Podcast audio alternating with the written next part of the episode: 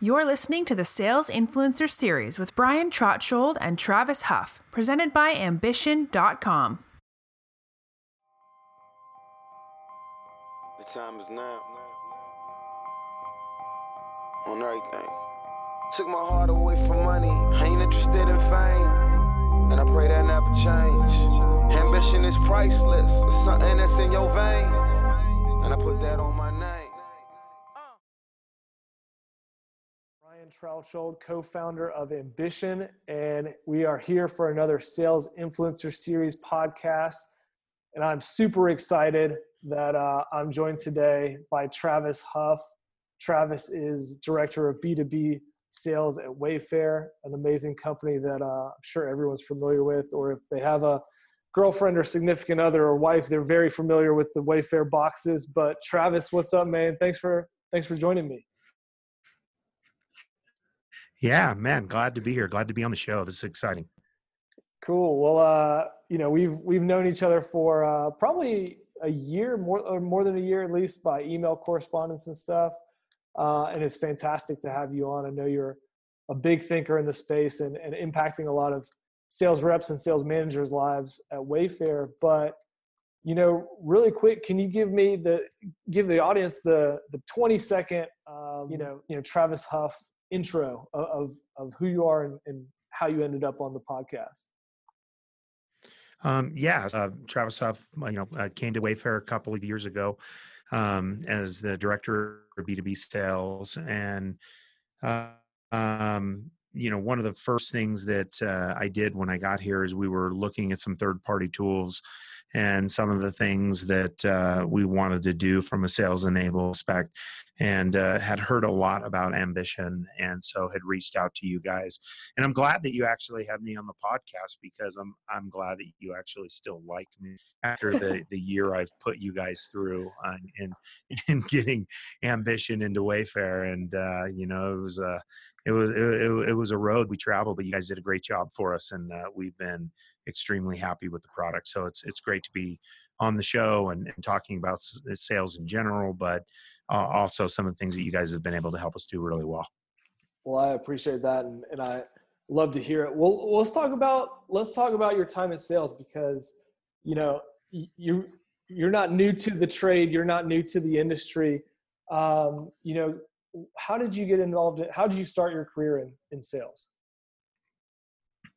Well, I think like a lot of people, um, you know, I was uh, uh, early on. This should happen, and I remember following him out. It was you know the last class, and we were both walking out to the. Uh, uh, you know the parking lot together, and I, I, I watched him get in this jalopy.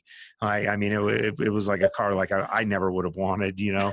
and I just thought, what what what am I doing? Like I'm I'm trying to learn about business, you know, from somebody who's teaching theory and wasn't wasn't really actively pursuing in it. And I thought I I want to start working with business businesses, entrepreneurs, um, and so uh, I, I went out and, my my very first sales job uh, was actually selling computer training for a a company um, called New Horizons Computer Learning Center, and, and, that was when we were bringing companies in to teach them how to use Excel and PowerPoint and you know all this great new technology, um, and and that that was the that was the start, and then I just I continued on um, through the years and really moved into um, the technology space, um, worked in an incubator, you know during the first dot com watch that build and watch that explode and go away and um, and uh, then ended up in the financial services industry for for a long time um, more as a consultant to sales teams and uh, helping them build really strong sales uh, infrastructure so um, that that that was great but uh, came root in the technology space and uh, uh, ended up here at wayfair but i think for most salespeople it's it's a windy road, you know, and it's a it's a road of uh, continual learning and, and just trying to better yourself.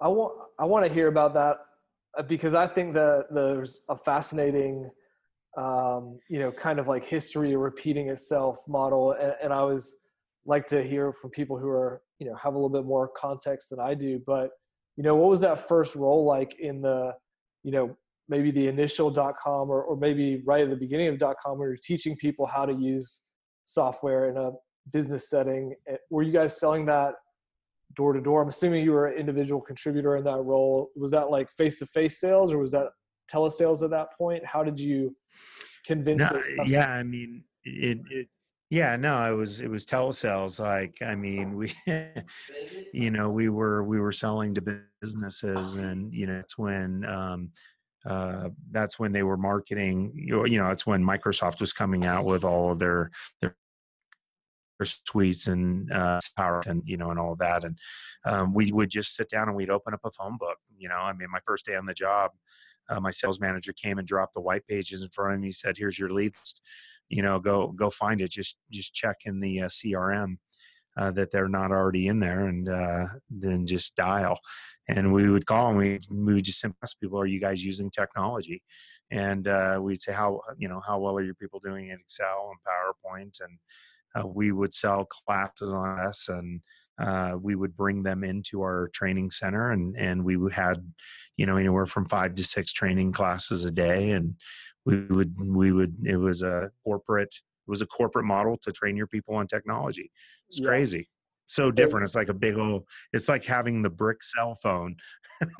Yeah well, i mean i'm just imagining you know young travis people people listening to this podcast can't can't see you but i'm imagining you're in the room you know you've got some a much bigger uh, headset on or maybe you're holding up the brick phone between your shoulder and, and ear and you're just flipping pages and you don't know anything about these prospects. Like you're just it's 100% cold.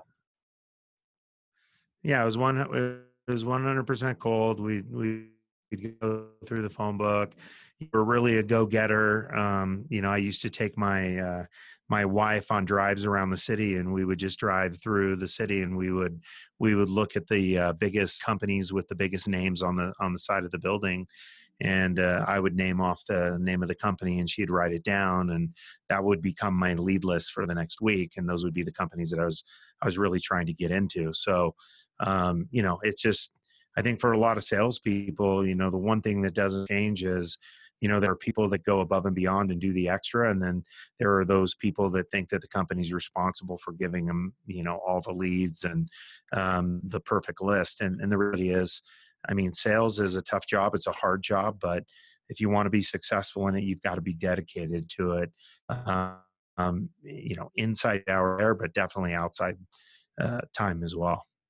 Yeah, I, that's one of the things that I think is really, you know, fascinating to hear because compared to a rep today, um, you know, reps today have a lot of advantages versus what you just described. You know, driving around with your wife in the car, um, spotlighting logos or spotlighting you know names on buildings and being yeah, like yeah.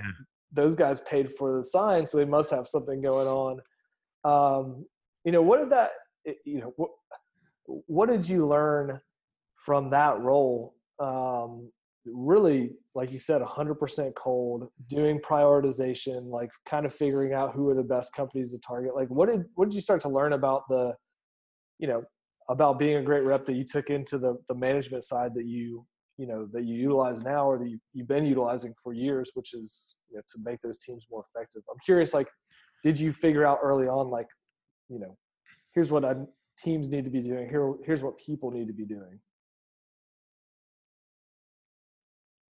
on i mean i just figured out that nobody was going to do it for me uh, but myself like the company could support me they can give me good tools you know, and in some roles or tools than others. But ultimately, at the end of the day, I was going to come in and I was going to be responsible for the work that I did. And, um, you know, and I learned early on that I wasn't always the best sales rep. Um, but I could always outwork my competition. And so, I mean, I, I, I learned that incredibly early, and that's something um, it's you know it's definitely something that we utilize here uh, at Wayfair as well.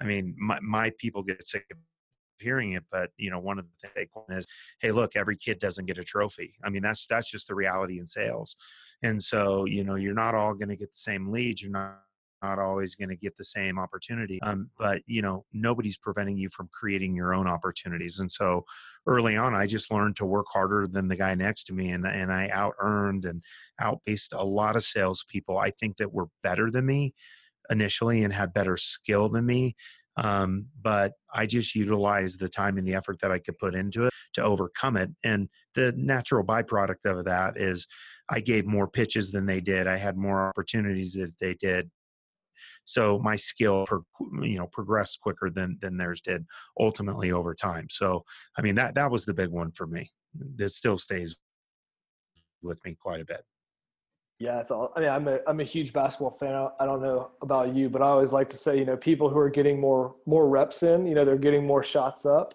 Um, if they're yeah. getting more shots up, you know, it doesn't matter if four months ago they were missing 80% of them. You know, hopefully four months later they're making you know they're missing 50% of them uh, sounds like you were figuring right, out right. to get those reps in and to to get shots on goal or whatever metaphor you want to use.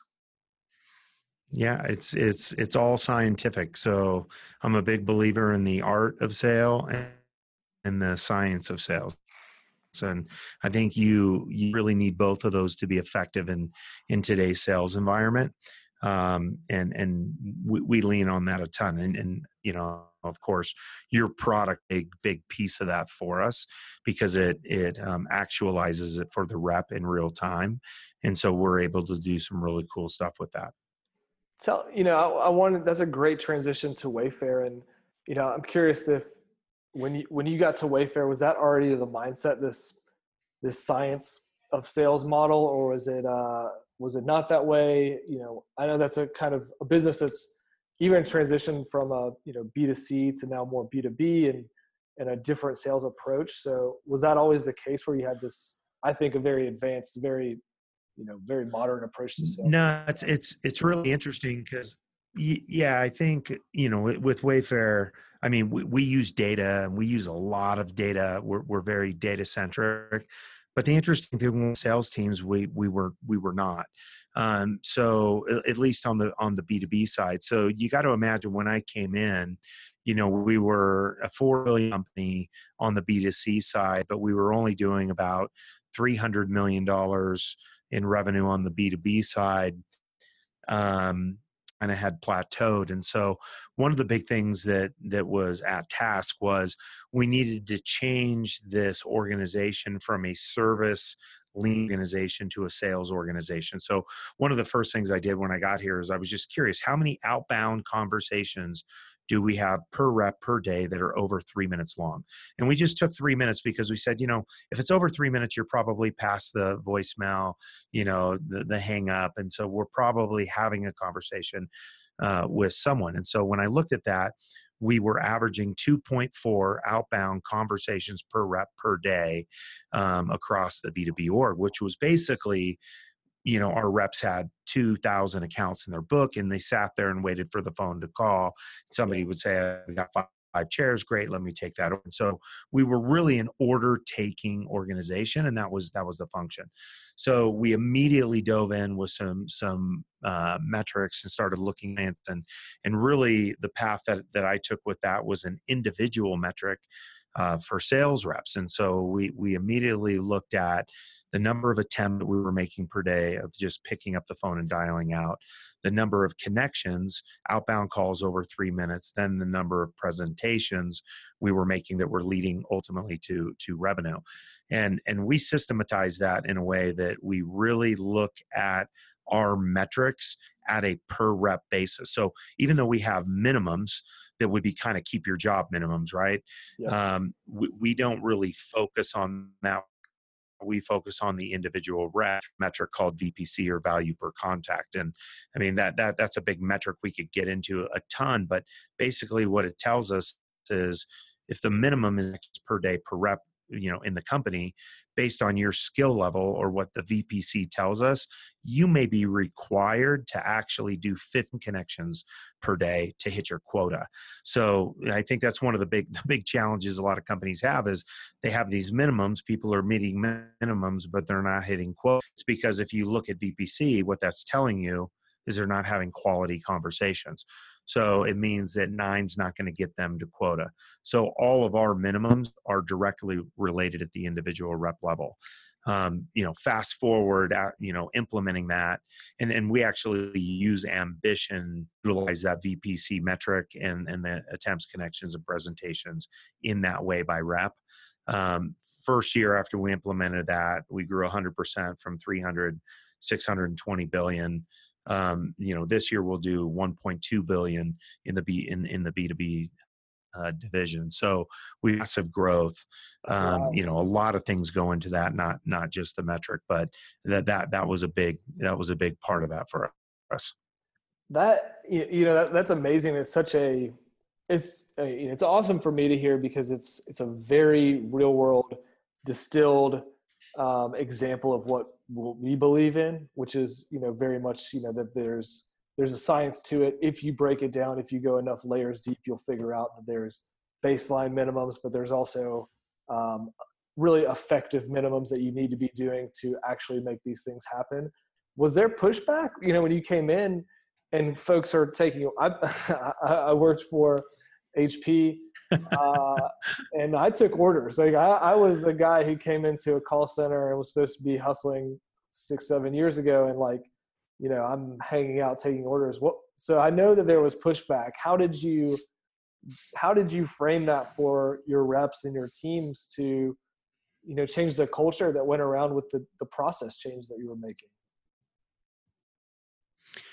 Well, I mean that's a really good question, and it it it, it was hard. I mean, it was a uh, it was definitely a cultural shift uh, in the organization, and and I think I think it was hard too because a lot of those people that were in the role were very service oriented people. They weren't sales oriented people, and so very good at building reps aren't very good at asking for the business yeah. or creating new business in regards to a particular order. Um, so i think you know we had we we had to give a very clear expectation to the team on where we were going. And you know i, I remember one meeting in particular where we basically outlined this is where we're going. We're, we're going to become more outbound. Here are the new metrics. These these are minimums so required to be in this and this is this is where we're going to be but we are also very careful to say we value you and the knowledge that you have about wayfair. If there's anybody in the organization that feels like this is not the place for you this this division and this change and this cultural effort um, raise your hand like we're, we're going to find you another spot in wayfair. Um, and did, it, did it was funny because I like it, yeah, there was it, it was probably about 10% of the org raised their hand and, and, it was like well, you know get, get me the hell out of here. Like there's there's no way i'm not going to make these calls and i'm not, not going to be out and, and i think almost to the number of people that raised their hand we were able to move them into the service component of our organization. So that because we kept this great knowledge of the organization um, we kept some really great employees um, and then we started building from there. So the people that stayed with us have really gone through this tough cultural transition, but have really seen the rewards of building into a billion dollar division you know? A lot of people aren't part of a billion dollar company much less you know a billion dollar division. And so um you know and and over the last few months we've had a number of those people uh, that that opted out early on decide to come back into or want to come back back into um, the the the sales organization. So it's it's been fun to watch that gradual acceptance of uh, the culture, and, and we're still driving through it. But um, yeah, it was hard. It was difficult, but we set really clear expectations of where we where we were going to go, and we held to that. And uh, you know, a lot of people transitioned well with us and, and and new employees that were just kind of built that way initially.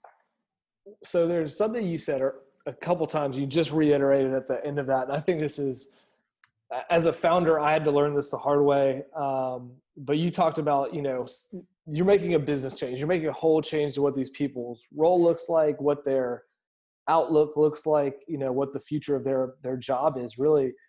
And you said right away you know you you put on the you know sounds like you put it on the board or you put it out to the team that like this is where we are going it's not a it's not up for debate. It's not up for uh, you know. Yeah, no. we're gonna talk. It wasn't a debate at all. It was just.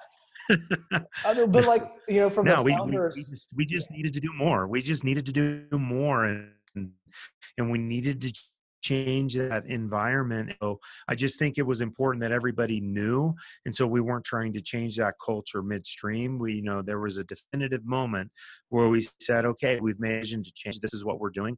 And uh, let, let's, let's find out who the right people are on the bus and give, give the people that aren't gonna, gonna, gonna going to be on the bus the opportunity to go somewhere else and do it in a very effective way that we retain that talent. And I'm I'm so glad that we did because those people are actually now in that support our team and they do an unbelievable job doing that. Yeah. I mean, I think that's a fantastic leadership lesson beyond just a a great a great sales process change and, and sales team change, but from a leadership standpoint, that's that's incredible. Um, I'm curious because I have tried a bunch of things that didn't work. Did anything not work in that uh, that you can think of, like where you thought, you know, man, this is going to kill it as part of this change, or or in parallel, and then it just it flopped? Yeah, yeah. I mean, uh, one one of the one of the things we had separated early on our sales teams in into a group that basically was kind of the collect all for anything that wasn't you know enterprise level and we were hoping that they would really just kind of kind of edu- you know educate the client better. And um, i mean it, it it didn't work well like we we we ended up having um, uh, individuals with three four thousand accounts because marketing was just dumping these list team and so then then you know you had so many leads coming into the these teams that nobody really felt inspired or or the fact that they needed to work with a client because they were there's so many leads coming in they were just trying to get the low hanging fruit and yeah. so we were like man we're just we're going through this massive burn and and you know we had a pretty burn rate of clients after their first purchase that we're, we're not renewing and so um, we, you know we we took a look at that and we are like okay so our activities and much higher. We're driving some incremental value with that but we we we can't just do more activity for the sake of activity. We got to do the right activity and so then we realigned them uh, and we really put a focus on how we were going to educate the clients into the sticky parts of the site, um, get them up to speed on the tools that could be utilized by the client, we started to see repeat rates in, increase, our average order value increase, uh, and and so you know I think we we we got ourselves on the right, and we've seen that over um, the last several quarters, really over over the last year since we made that change. But yeah, I mean the reality is I think you know we kind of been bouncing around this this this subject of change, and the reality is customers the way they buy the way they sell the way you know that the e-commerce market and SaaS models, all those things change just so rapidly. Like I don't think we're ever going to be in a situation, and we tell our people, "Hey, we're never going to be out of this."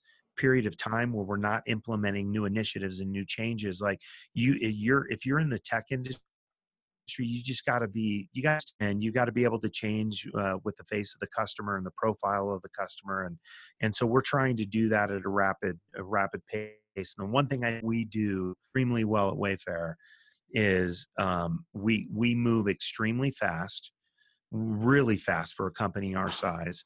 Um, we make a lot of mistakes, um, and and we celebrate those mistakes. But the thing we do really well is we recover really fast, and um, I, I think that that's that's a real testament to to continuing to grow a big organization. Yeah, I, I I mean, especially at the size you guys are with the scale of the teams, to roll out change, to roll out playbooks and get people bought in. Um, you know, I don't want to throw my, my former employer under the bus, but we were lethargic in, in everything, everything that happened, even when there was good leadership around like, Hey, we're going to do this. It was like, we're going to do this in three quarters. So like, don't worry. Like it's, it's, it's a year from don't now, worry. or it's nine months from now. It sounds like you guys figured that out. Um, you know yeah, what? Yeah, ours is usually we're we're launching this in two weeks, so you get your team on board, kind of thing. Yeah. So yeah, it's, it's, it's good. it's t- you know when it's time to move out, it's time to move out, and, and the the leader has to make the call. um, yeah. What uh, you know, Travis, what keeps you up at night in a in a you know the management of your team context and the the sales side at Wayfair context that you're, you know, laying. I have like 50 things, but like, what do you think about as far as like from a management and um, execution standpoint that that that stresses? And I, I, I, I know you're going to hate this answer, but I mean nothing. Um, and and and I say that because I I think that we're living it every single day, and, and so you know it, it you know at night when my head hits the pillow, I I think we're we're we're thinking about those things throughout every single day and we come into work and we're looking at those things every day and we're asking those questions so you know i I, I mean, I guess you can look at it from the perspective of of the unknowns and and what is it that we don't know. Uh, you know, I I think I think change is is that thing that's so consistent in our world um, that every single day we come in, there's something that's different than than we were we were doing yesterday. So, I mean, I, I guess if I had to say the the the the the worries do we have the ability to scale and implement all the initiatives that we feel that we we want to implement without going through this this and what I call initiative fatigue. That's probably the biggest biggest test we have, right? Is sometimes I look at my team and I'm like, you know, and I tell partners around the rest of the org, we we I cannot ask my team to do one more thing. Right. Like we've they're they're they're trying to sell, but we've we've asked to do this quarter. I need to leave them alone for the next month or two months, just so they can get those things uh, under wraps. So that that's probably the biggest challenge, just initiative fatigue and uh, wanting to do so much and so so quickly. Yeah, well, I, you know, there's a I, I think it's great when you hear a leader that says they're not um, you know there's not one thing out there stressing them it's either they're they're lying or they've gotten really comfortable with those those worries and those uh, those challenges, which is the best case scenario. Like when you're in the foxhole for long enough that the foxhole feels normal, uh, I think that's kind of a a good thing about the pressure situations and, and the constant change that you mentioned. So it's not a bad thing. Yeah, I think that's I think it's, it's kind of where we live. Like, like every day is just that experience day after day and I think I just kind of resigned myself in the tech space. Like, it's just where you're going to live. I mean, yeah. if you want to be too many people coming after you, there's too many people with funding and money and know-how, um, you know, and so you've got to continue to build that moat around your offering. So it just becomes, um, you know, physically or financially impossible to catch you, and that just always being on the cusp of never ending change and and that's that's the way we live. Okay. i mean that's i love it because that is that is our life here at ambition i can completely empathize with that. I'm gonna we're running long so i've got one last question i think um i, I think this is an interesting one how people ask it or answer it, excuse me but you know what do you believe about sales or, or sales management or or the process of, of changing sales that your peers don't or that you think your peers don't believe what's different about what you're how you're executing? Um that that's a that's a really good that's a really good question. I um i think i think some people get it. I i think there's a lot i think there's a lot of peers in the industry that that don't. I think we are really focused on tying the science of sales together with the art of sale and i think there's always been this push on be great at your language, be a smooth talker, ask the right questions, have the right closes, you know, and and that's kind of the art of the sale, but I think at the end of the day, too, an individual rep to be successful, one, they have to understand their effectiveness, right? Their quality, which varies differently from the person sitting there. So if that's true, then you have to create a metric and a way for salespeople to understand their individual metrics that lead to quota completion, right? Or yep. quota attainment. And so we've we've just been very very focused on not getting caught up in company minimum and celebrating company minimums when we you know when we really wouldn't have an idea of you know are eh, eh, are those minimums driving the organization or not?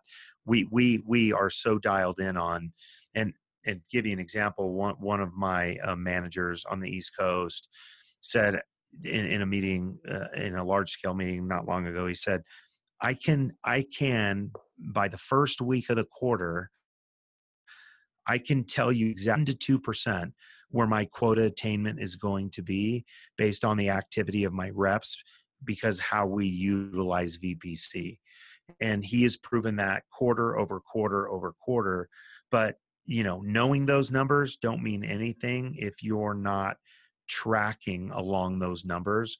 And again, I mean, ambition is what we utilize real time. So people go, oh, here's my objective score, here's my activity score at in the moment, in the day for attempts, connections, presentations. And that's what keeps them in line with those individualized um, plans. So I think us tying those two things together, I think that's one thing I believe I know works. I've seen it work in uh, a number of large large organizations I've been with, and um, I that alone will help a lot of organizations move forward. That's that's amazing, and uh, man, Travis, I think what you're doing is so impressive there, and and the growth numbers that you were throwing out there before, going from you know 100% now going to do another one up into the the billion. Um, for your division is is insane and you've got to have something working that's the, the thing is like where when you come in and say hey this is what you know this is what the status quo was you know i'm changing the plan or we're changing the plan here it is and you throw up a couple years of that type of growth it's like you should you should be pretty proud of that it's pretty incredible we're, we're excited to join the big the big b club the the one the one b club for division We'll, we'll uh, we're on pace for it this year, so we're uh, we're excited about that. Really excited. We've we've got a, just unbelievable employees that have knuckled down and uh, really put their time and effort into it. I mean, I've, I've I can honestly say I've never worked with a a better group of salespeople that have just been committed to what we're doing and the vision that we have and and where we're going as a company and and that makes all the difference in the world to have a group of people like that that's absolutely right. Two two questions. Great for the great reps out who are listening, for the great managers who are listening. Where are you hiring? I know it's two cities, I think, but I'll let you tell it. Man, we uh, we are hiring in uh, Boston. We are hiring in uh, Brunswick, Maine, um, and we are in Ogden. And matter matter of fact, we're to be we're to we're to be hiring a boatload of people uh, this summer. Um, the numbers would stagger you, but uh, there's a ton of sales opportunities and leadership opportunities uh, at Wayfair. So uh, if if you want to make a, an impact and uh, you are one of those people that will do whatever it takes uh, to win and have a competitive spirit, man, we would love to talk to you. Where should people find you? LinkedIn, Twitter? What? Where? Where are you? Yeah, at? you can find you can I'm uh, I'm on LinkedIn. Um, you, I mean, you can uh, reach me and send me an email if you want uh, at Wayfair. That's thuff at wayfair.com. Uh, that's my my personal. So uh, uh, feel free to reach out to me there or out through LinkedIn. So that's the easiest way to get a hold of me.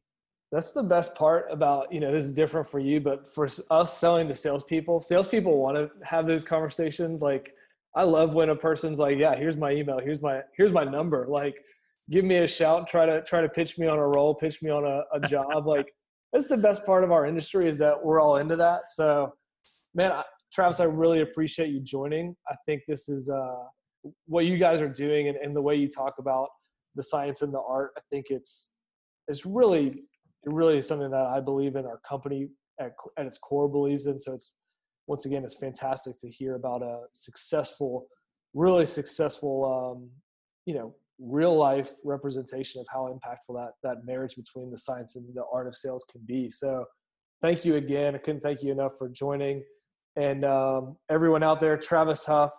director of B2B sales at Wayfair. Uh, you know, if you don't know already, go check out Wayfair. They have phenomenal furnishings for uh, for your home or for your company. We're users. We're proud of it. Uh, but thanks so much for joining me. yeah, if you have you have business needs, to give us a call. We'll uh, we'll help you make good spaces great. Promise. There you go. That's excellent. Um, well, thanks so much, man, and thanks to everyone out there. This was Ambition's Sales Influencer Series with Travis Huff.